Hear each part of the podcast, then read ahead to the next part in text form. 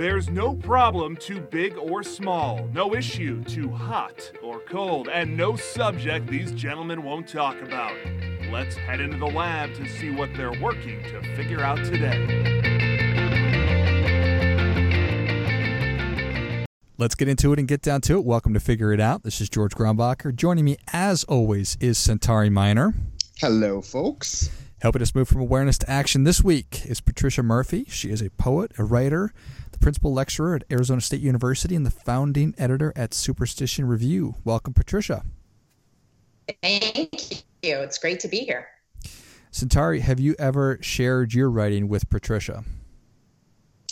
Oh, that's not where I thought this was going. No, I have not, but but I will. Um, I was. Um, I think Patricia knows the story. I was published twice when I was 21. I was a creative writing major, uh, and have not been published since. So I hit my peak at a very young age. Uh, so maybe I'll send you over some of my recent writing, and you can do some workshopping on it. Sounds great. But just just from what you know of Centauri, Patricia, how how do you feel? What what what kind of a writer do you think he is? Is it possible to get a feel like that from somebody? This should be good. well, it, you know, sometimes uh, someone can do the opposite of what you expect in their writing. Mm-hmm. So uh, I would be very interested to to see what Centauri has to produce. Well, there you go. It's uh, it's it is agreed upon. Perhaps for the what are the coming issues of the Superstition Review, you can send in um, some of your writing, Centauri, and the students can can review it and see if it makes the grade. I would love that. All right, fair enough. So, Patricia, how how about you? How how how long have you been like? Did did did you just always know that writing was was was your thing? I did. Yeah. And in fact, I went to a performing arts high school for creative writing. And then I went on to college and majored in creative writing. And then I immediately went on to get my MFA in poetry. So it's been a lifelong pursuit for me. And I apologize. What is what is an MFA? Oh, it's a Master of Fine Arts. So ah. the best way to describe it is if you go to study um, literature where you're reading other people's writing, you get a PhD, and that's a terminal degree. If you're a, a writer, it's more like being an artist. So you are doing the thing, you produce the thing. So a Master of Fine Arts requires a creative project instead of a an analytical dissertation. Got it. So does that does that technically or legally allow you to refer to yourself as a poet?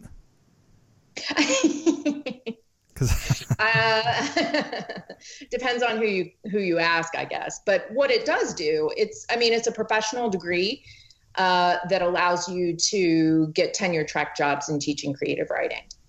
Got it. Got it. Nice. Mm-hmm.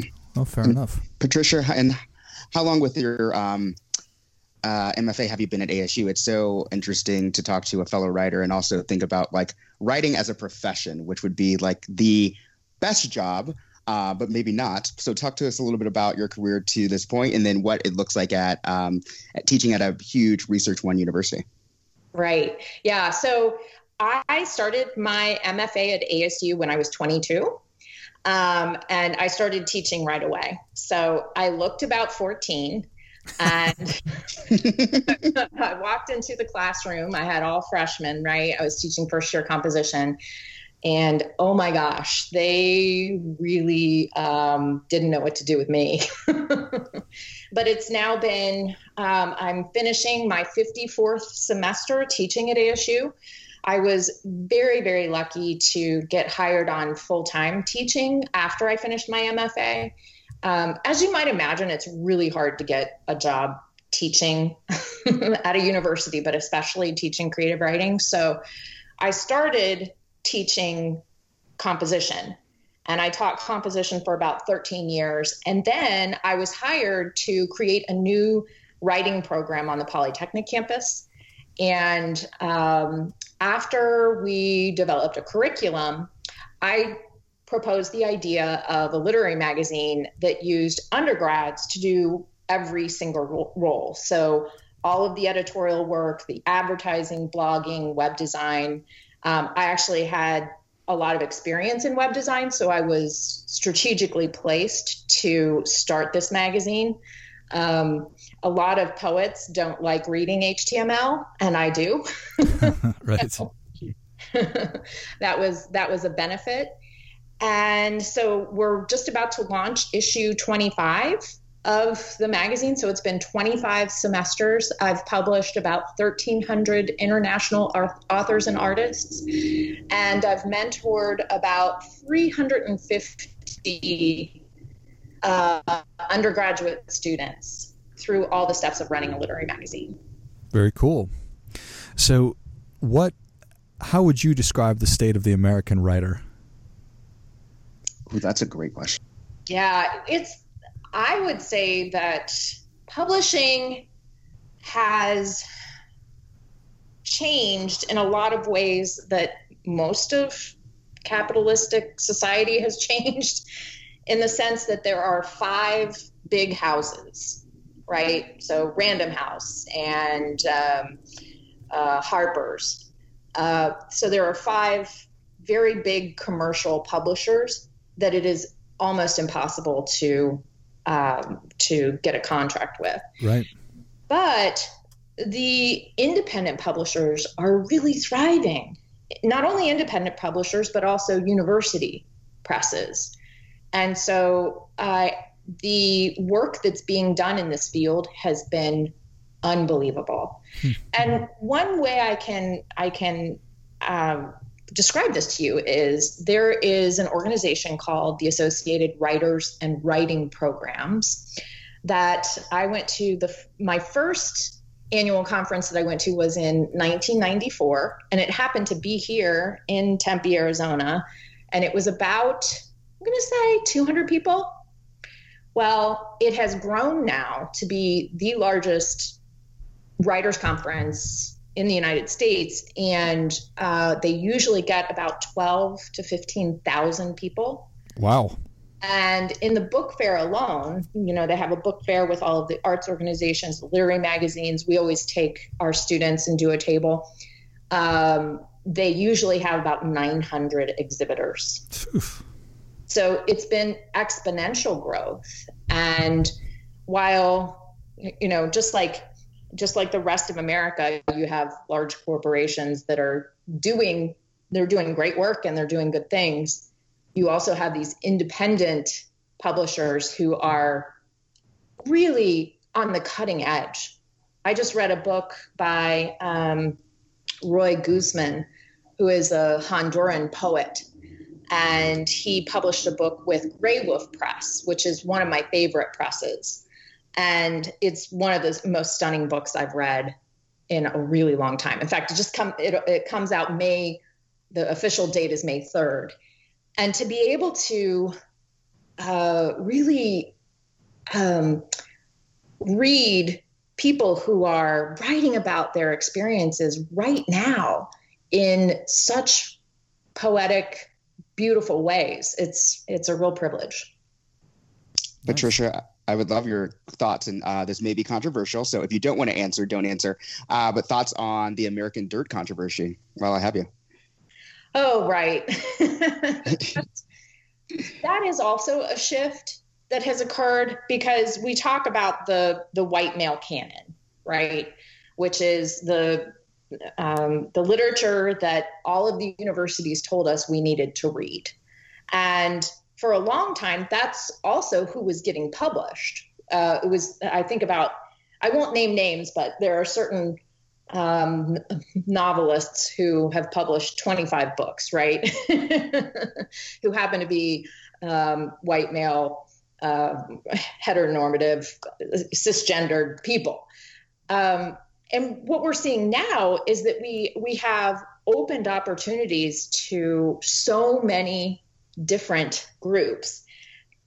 I my take on that particular topic is I do wish that that attention had been paid to someone who uh, has experienced the hardship of coming from a place of of being othered. And I think it's you're right, it's very controversial. I know people who read the book just because of the controversy. Um, I have I haven't read the book, but as an editor myself, I care very much about representing true voices.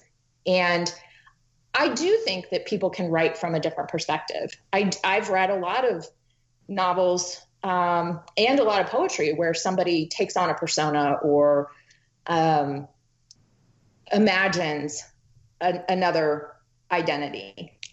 Right. Um, that, that, I, it seemed like a missed opportunity for me.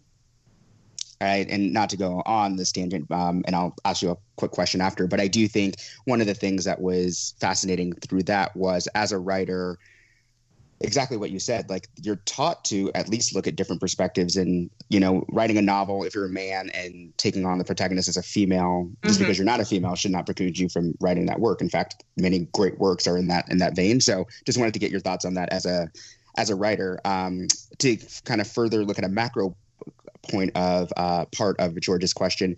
What are your thoughts on the state of just um, the quality of writing, um, especially as you're with undergraduate and grad students? I know that um, Fast Company just released this kind of looking into the future. What are going to be the most crucial crucial skills for the next generation in writing? And, and every one of these lists is on top of them, but you don't really see an emphasis on writing in a lot of curriculum. So talk to me about that.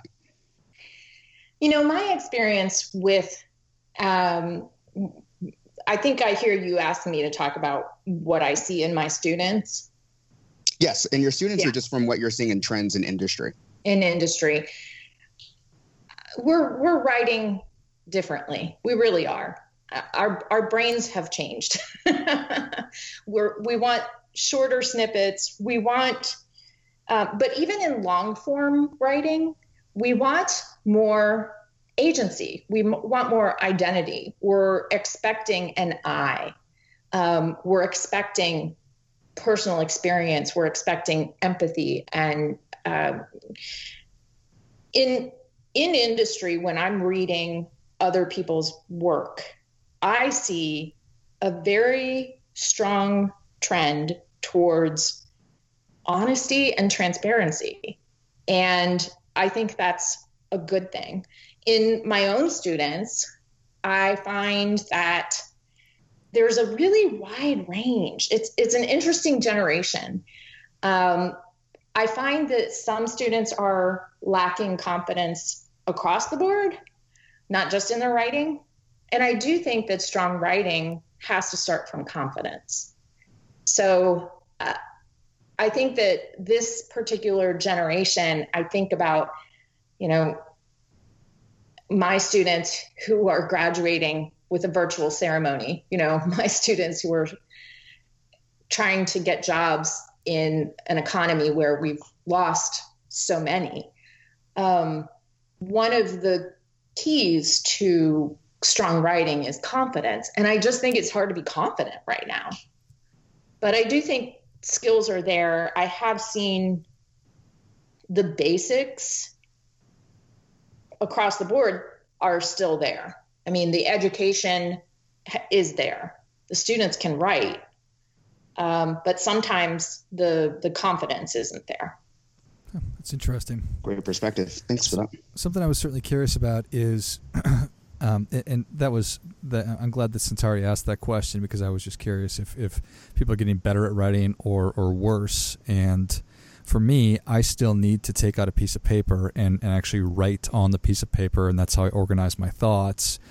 But I imagine a lot of kids, a lot, a lot of younger people today are just doing it on, on, on a device. Yeah. So I wanted to get your take on what you thought the for lack of a better term, the best way to write is. And if it's the actual physical medium, mm. if, if, if you encourage people to block out time to do it, lengths of time, so the whole act of it, I'm curious about. Well, funny you should ask because I talk to my students about um, the writing process by asking them to look at their hold up your right hand and look at your palm. and there are five steps of the writing process, starting with your pinky, and they're alphabetical. So brainstorming is the first step. And what you're telling me is you do that with a pencil and paper. I don't care where you do it. Mm-hmm. You can do it voice memos. You could tell Siri what you think. You can tell Alexa what you think. yeah. You could spitball with a friend. But brainstorming is where the idea starts. The next finger is composing. And that's when you have to set a timer, you have to get into flow, you have to get sentences on a page. It's really, it's almost like a marathon runner has to get in a certain amount of miles. You have to do this composing or you're not going to have anything to work with. Right. Next, and it's funny that this is the tallest finger is and that has to do with organizing ideas for an audience. And so this is a skip this is a step that often gets skipped. How do I make sure the reader understands my points? And and so often we write something and think, "Oh, yeah, who could misunderstand it?"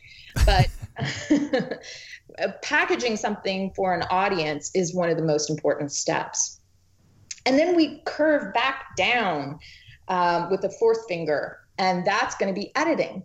And that's an exterior process. You have to get out of your head. Um, you can't um, have any ego. You have to just make sure every sentence is pretty and make sure every word is perfect. And then you get to your thumb, and that's proofreading, and you pay somebody for that. nice. Love that. Well, I, yeah, perfect. Okay. So, so one of the most challenging is organizing ideas for an audience. Yeah. So that's I love what I wrote. I love my idea, oh, but yeah. but we need to make sure that that that other people can get it. Yes. Yeah. Yeah. And there's a phrase called "killing your darlings," mm.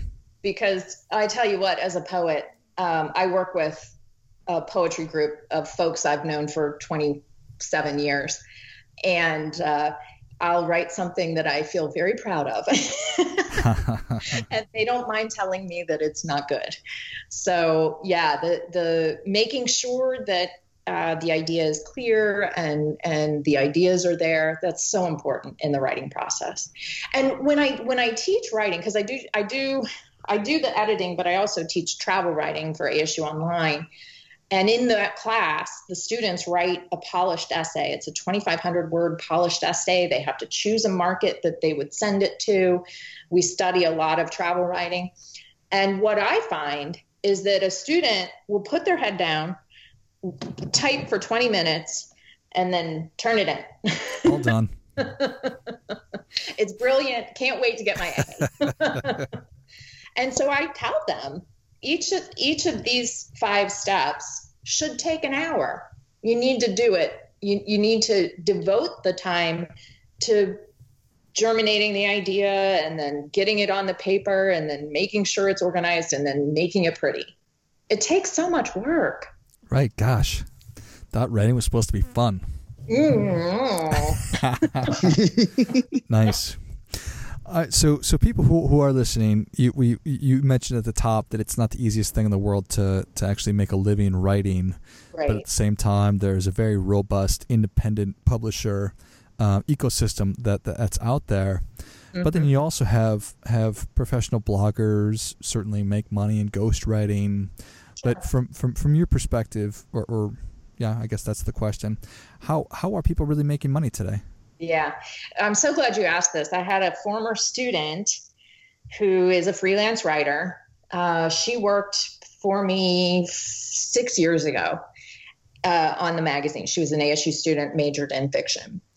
And um, we're friends on Facebook, and she had posted, Hey, I have some free time in the next two weeks. Does anybody want me to talk to their class or to anyone else about freelance writing? And I jumped on it. And we met last Wednesday, and I had gathered some questions from my students for her. She uh, makes her living from writing 100% full time. She publishes article, she publishes travel writing and budget travel and outside magazine. Um, she publishes a lot on women's health for self. Um, she has a wide portfolio. She does a lot of writing. But one of the things she talked about also is that in order to make a living as a writer, you have to take what comes your way. And she's done she's done some gig work for larger corporations. And one of those happens to be rover.com so she's written about about dogs. Nice. Awesome. Yeah in the in a very um, formalized setting there are so many institutions and corporations that need content yeah. And so it, a lot of freelance writers are not only producing what I call their bliss work, right? She hiked the Pacific Coast Trail. She's very interested in hiking and outdoors, but sometimes she has to write an article that, you know, doesn't necessarily resonate. Um, I had another student who took a job right out of right out of um, undergrad with a um, gun magazine, a guns and ammo, and wasn't in her wheelhouse. but she did that job for a year and a half and then became the managing editor at Green Living AZ, which is totally oh, her wow. interest. So sometimes and you, potentially the opposite of guns and ammo. potentially the opposite. So sometimes, yes, you need to do things for actually putting money in your pocket. Yes. Um, and maybe paid dues. And I'm sure that she learned a ton from the, the year and a half of experience. So absolutely, absolutely. But it, it's fascinating. You know, you have so many different mediums for creativity these days, um, and and really anybody can be a creator. Right? You can start your own blog. You could do vlogging on YouTube, and you can start podcasts. So um, I imagine that you have hope for the future when when when when when, when it comes to, to writing and, and, and creative endeavors. Absolutely, I do. Yeah, I I see individuals thriving. I see creativity that I would not have imagined when I was starting my master's degree in 1990, 1993. Yeah, the it and so in in 27 years since I started since I graduated um, college with a degree in creative writing, the landscape has changed completely. Yeah, I love it. Well, Centauri, what else? Nothing. I think Patricia, thanks for being on, and um, I'm always encouraged by exactly what you just said as someone who majored in English, and it's been something I've been able to parlay into so many different careers and uh, parts of my career that are where it stands out and where it's a strength. So I think for anyone who's you know a prospective English major or their kids are thinking about majoring in English or, or, or literature or whatever that might be, there is there's a light at the end of the tunnel, um, and you can be successful in that. So thanks for sharing your experience and your story, and good luck with uh, Superstition Review. And I will submit something. Oh, wonderful! We'll look for your submission as it comes across the chance the transom. Nice. So how, how how would that work, Patricia? If, if are there opportunities to actually submit? Not all all all, all kidding aside, and how can people how can people get involved or, or interact with you and your work? Yeah, so Superstition Review, we publish two issues a year, uh, one in December and one in May. So the students work on the magazine for four months um, based on semesters. So we accept submissions in August and January. And we accept submissions in art, fiction, nonfiction, and poetry. We have about a 1 to 2% acceptance rate. So, uh, for example, we'll get 500 short stories in a submission period and we'll publish five.